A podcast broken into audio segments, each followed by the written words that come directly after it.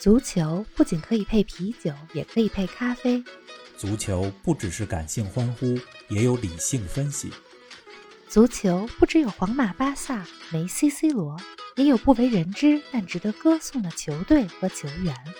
足球不只是90分钟的体育比赛，可以贯通世间万象，纵横五洲四海。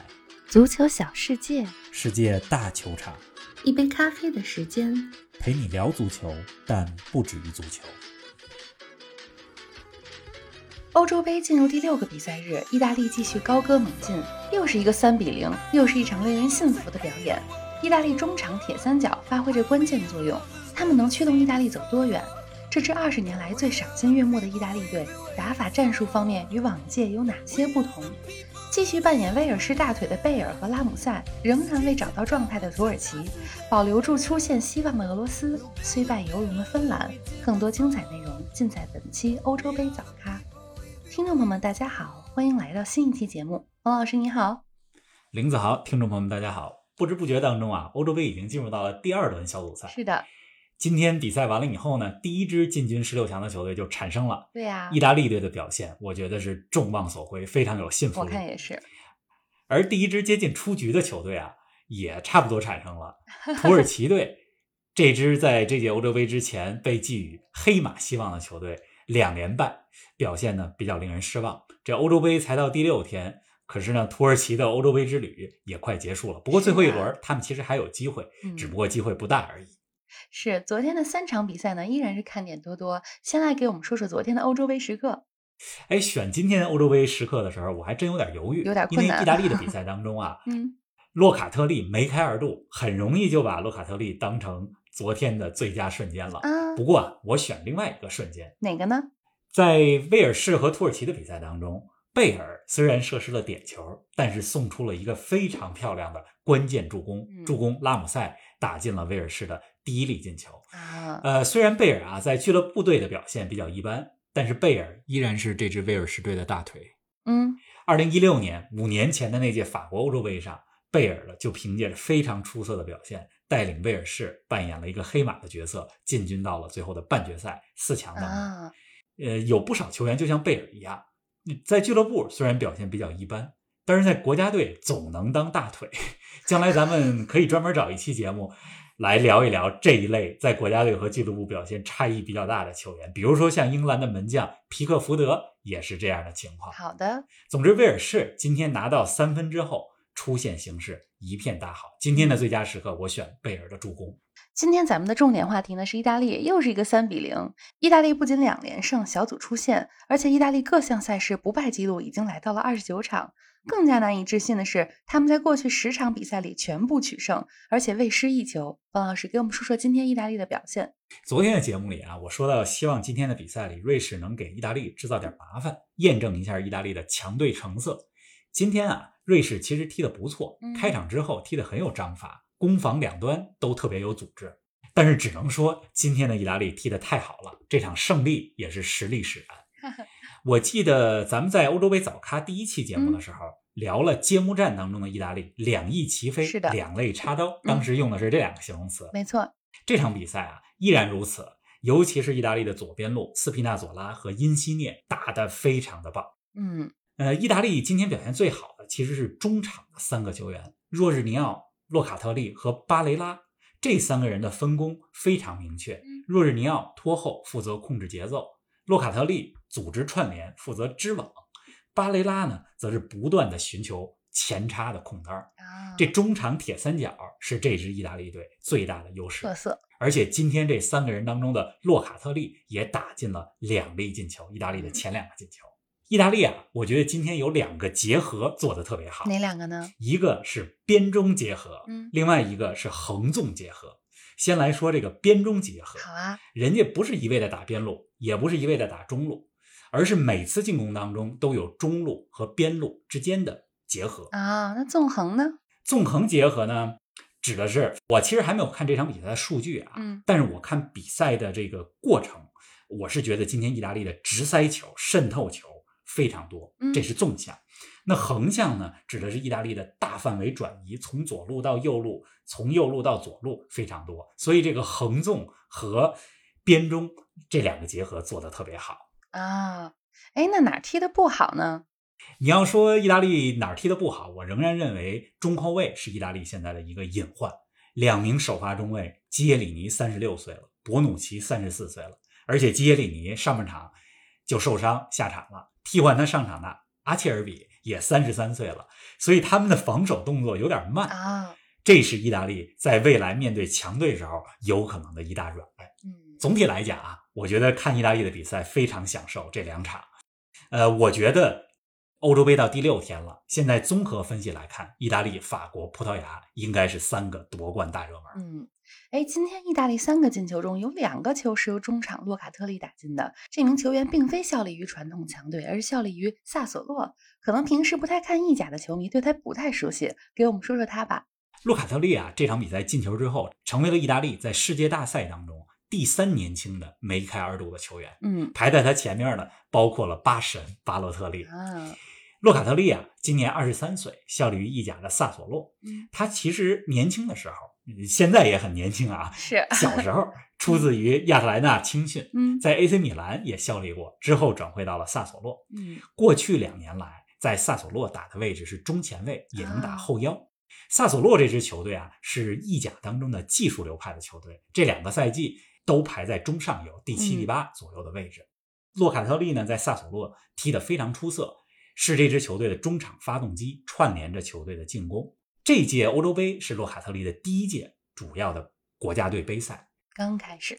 他的踢球风格啊，其实在一定程度上让我想到了之前20年前左右的葡萄牙球星鲁伊科斯塔，有点那么个意思。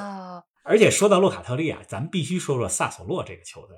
意大利首发阵容当中11个人里有2个人来自于萨索洛，一个是洛卡特利，另外一个就是贝拉尔迪。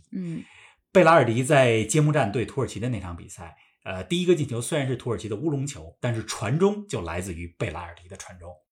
这次参加欧洲杯的萨索洛球员还挺多的，除了意大利以外，土耳其、斯洛伐克队中也有萨索洛的球员。您正在收听的是足球咖啡馆，一杯咖啡的时间陪你聊足球，但不止于足球。欢迎您在各大音频平台关注我们的节目，同时欢迎关注冯老师的足球评论公众号冯球必侃，让我们一起聊球、砍球、追球。这两天我看微博上大家都在讨论这支意大利队，认为他们是夺冠大热，也在说如今这支意大利队和往年相比，战术打法上有很大的不同。王老师，你觉得不同在哪里呢？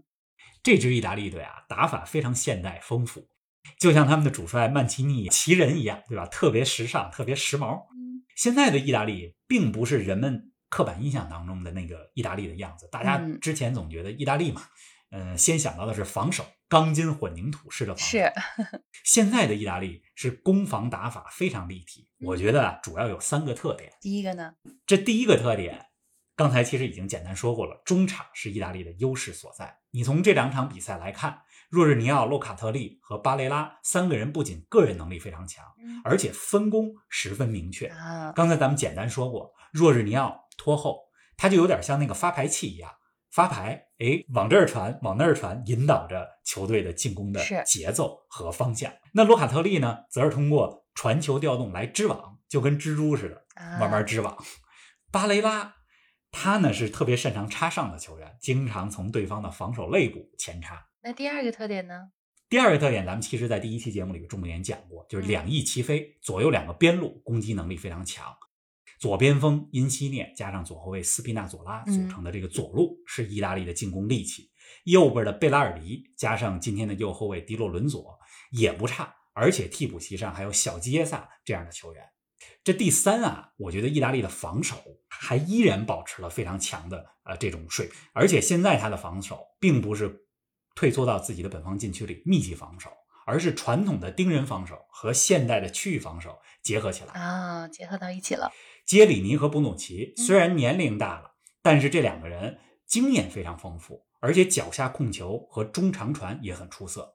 他们年龄大的这个劣势啊，是可以通过若尔尼奥的协防还有2个边后卫的内收来弥补。这是意大利的三个特点。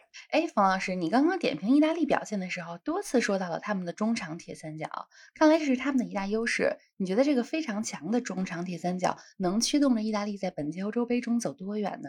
若尔尼奥、巴雷拉、罗卡达利这三个人啊组成的中场，我觉得达到了一个攻防俱佳的效果。这三个人的传球能力都很强，同时防守也不差。你看今天的比赛，意大利的好几次中前场的断球其实都来自于巴雷拉的回防。是，同时啊，若日尼奥在中场的选位能力特别强。你别看他在后腰位置上身材不够高大，但是人家预判好，意识好。是啊，而且你别忘了，意大利的另外一个中场维拉蒂因伤缺席了前两场比赛。等维拉蒂能打的时候，这中场实力会进一步增加。还真是，我觉得照着这个势头，意大利打进半决赛是有机会的。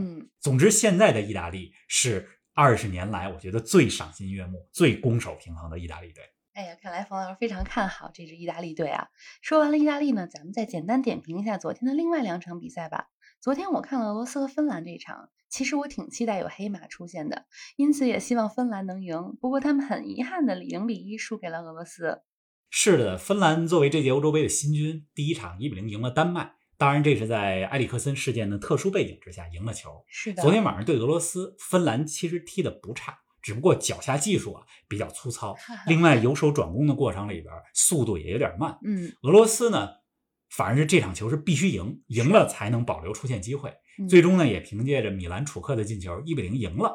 但是我觉得现在的俄罗斯和3年前2018世界杯的俄罗斯相比，实力下降了一大块。确实是这样。哎，那威尔士和土耳其这场呢？哎，说到这场比赛，我就必须得说说土耳其的防守。你看昨天晚上威尔士的2个进球都和土耳其的防守漏人有直接的关系。这土耳其这支球队啊，在这届杯赛之前大家都对他寄予了厚望，觉得有可能是一大黑马。对啊，这一呢是因为他们有前锋大杀器伊尔马兹，二呢是因为主教练居内什是一个特别经验丰富的教练，三呢是因为球队当中有好多球员效力于五大联赛，比如中后卫瑟云居，中场恰尔汗奥卢、恰球王。但是从这两场比赛来看，一场对意大利，一场对威尔士，土耳其的防守真的太堪忧了。对啊，就如果你连最基本的防守都做不好，其他其实都是白搭，都没用了，输球呢也就在所难免了。是的，而且今天这场比赛他们是在阿塞拜疆的首都巴库踢球。对呀，当时说过是相当于半个主场啊。对，阿塞拜疆和土耳其的关系昨天咱们讲过，在有主场优势的情况下没打好，这也就不能怪别人了。对呀。哎呀，咱们再来展望一下今晚明晨的3场比赛吧。按照时间顺序呢，先是乌克兰对阵北马其顿，然后是丹麦对阵比利时，最后是荷兰对阵奥地利。这3场比赛里，大家最关注的估计是比利时和丹麦了吧？按照国际足联的排名，比利时是世界第1，丹麦是排名第10，这也是世界排名前10球队之间的对决了。是的，比利时和丹麦，我觉得是一场强强对话。丹麦呢，经历了埃里克森事件之后，咱们看看这场比赛能否用一场好的表现送给这场比赛当中不能出战的球队大腿埃里克森。是的，这场啊，丹麦我觉得不是必须要取胜。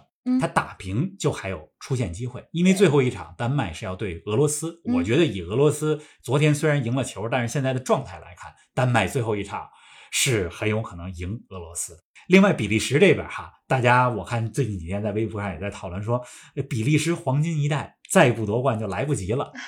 我觉得明天丹麦会是比利时究竟强不强，这届究竟能走多远的一块非常重要的试金石，咱们拭目以待看一看。那下一场呢？乌克兰对北马其顿。乌克兰第一场球踢得不错，我依然看好乌克兰是有黑马潜质的。2-3第一场输给了荷兰，但是能在0-2落后的情况下，5分钟里把比分给扳回来。对呀，最后虽然遗憾输了球，但还是韧性，包括球队的技战术都是不错的。是，我看好乌克兰。这北马其顿啊，作为新军，在第一场比赛当中虽然输给了奥地利，但是有一个进球，我觉得他们已经完成了第一次参加世界大赛有一个进球的基本任务。是的，再来说说荷兰和奥地利呢？荷兰第一场表现比想象的要强一些。当然咱们也说了，这届欧洲杯没对荷兰抱太大的希望。如果明天能赢奥地利，基本就能确定以小组第1出线。荷兰第一场比赛右后卫德弗赖斯表现得不错，咱们看看荷兰明天能不能持续好的状态吧。哎呀，从冯老师那句如果这场战胜奥地利基本就能以小组第一出线里听出了一丝丝喜悦的语气啊。那咱们明天看完足球不见不散，不见不散。